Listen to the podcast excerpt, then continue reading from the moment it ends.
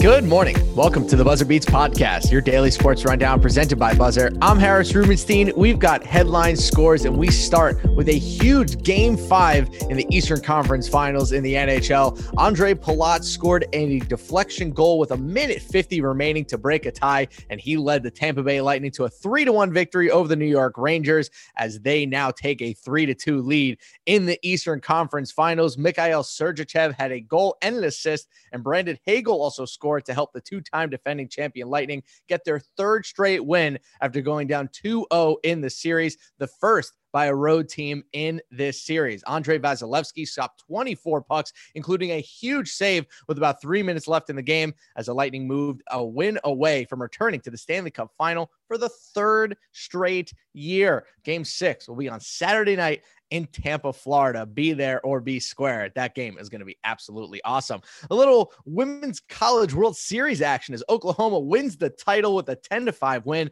over Texas to finish off the 2 0 sweep. Oklahoma went down 2 to nothing before scoring 10 unanswered runs. Jocelyn Alo finishes the year hitting 510. Yes, 510 on the season. I don't love batting average as like a baseball or a softball stat, but hitting 510 is some Ted Williams stuff. Congrats to Jocelyn. Alo on her graduation. One of the best, maybe the best softball player collegiately ever. What an unbelievable career for her. Let's get to some news. White Sox manager Tony La Russa said that his costly decision to walk Trea Turner on a 1 2 count, quote, wasn't a tough call. This was a hilarious moment.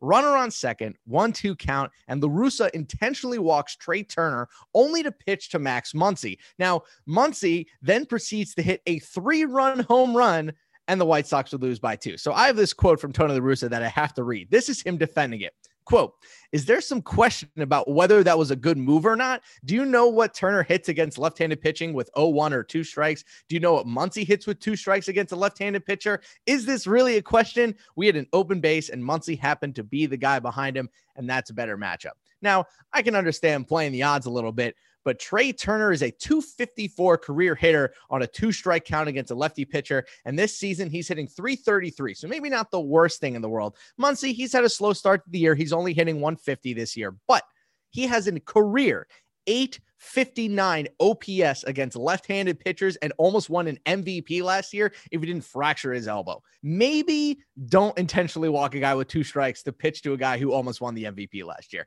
That's just my take but I love old baseball guys. Shout out to 77 year old Tony La Russa for holding down for us classic baseball guys. Los Angeles Lakers star LeBron James says that he wants to own an NBA team in Las Vegas, saying, quote, I want a team in Vegas. I want that team in Vegas. And he said it in a clip from his latest episode of The Shop. So you know that he means business. He went out to say that the league would need to expand to Las Vegas in order for this to happen, but that his overall goal is to one day own an NBA franchise and that it will actually be sooner rather than later, which is a bit of an eerie quote. Though Adam Silver, in his annual NBA Finals news press conference last week, said that there are no current expansion talks as of right now. But when asked specifically about Las Vegas or Seattle as expansion locations, Silver did endorse both locations. So, look, as somebody who has worked for the NBA for a while, the NBA loves Las Vegas. I would not be surprised at all if they ended up with the team there. Let's go to some golf news. The PGA Tour has suspended all 17 members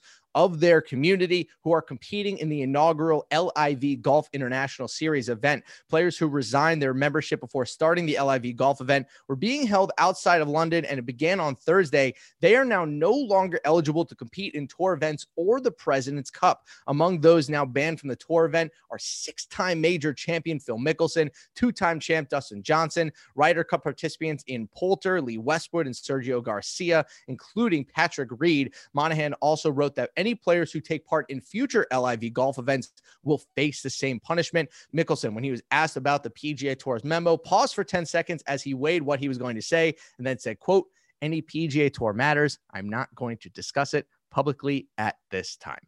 Let's go to the moments we are watching today. Not much going on except, well, game four of the NBA Finals. Warriors Celtics should be a blast. Steph Curry is going to play despite that ankle injury that he suffered in the fourth quarter when Al Horford fell on top of him. So that is great. I think we can all agree that this is a much more fun series when Steph Curry is playing. The Celtics really dominated game three, or at least most of it. The Warriors made their classic third quarter run, but the fourth quarter was all Boston. This one will be at 9 p.m. on ABC. The Celtics Celtics can take a three to one lead, or the Warriors can tie up the series and regain home court advantage as they will go back to San Francisco for game five. A couple WNBA games got the Sky and the Sun, the Liberty and the Fever, both at seven o'clock. Got the Storm and the Wings and the Mystics and the Lynx, both at nine. And then the Dream and the Mercury are at 10. For a FanDuel fast break, we've got just one line for you guys tonight. We got a very, very fun one. Let's do a bit of a player prop here. I know the player props are very popular on FanDuel. How about Boston to win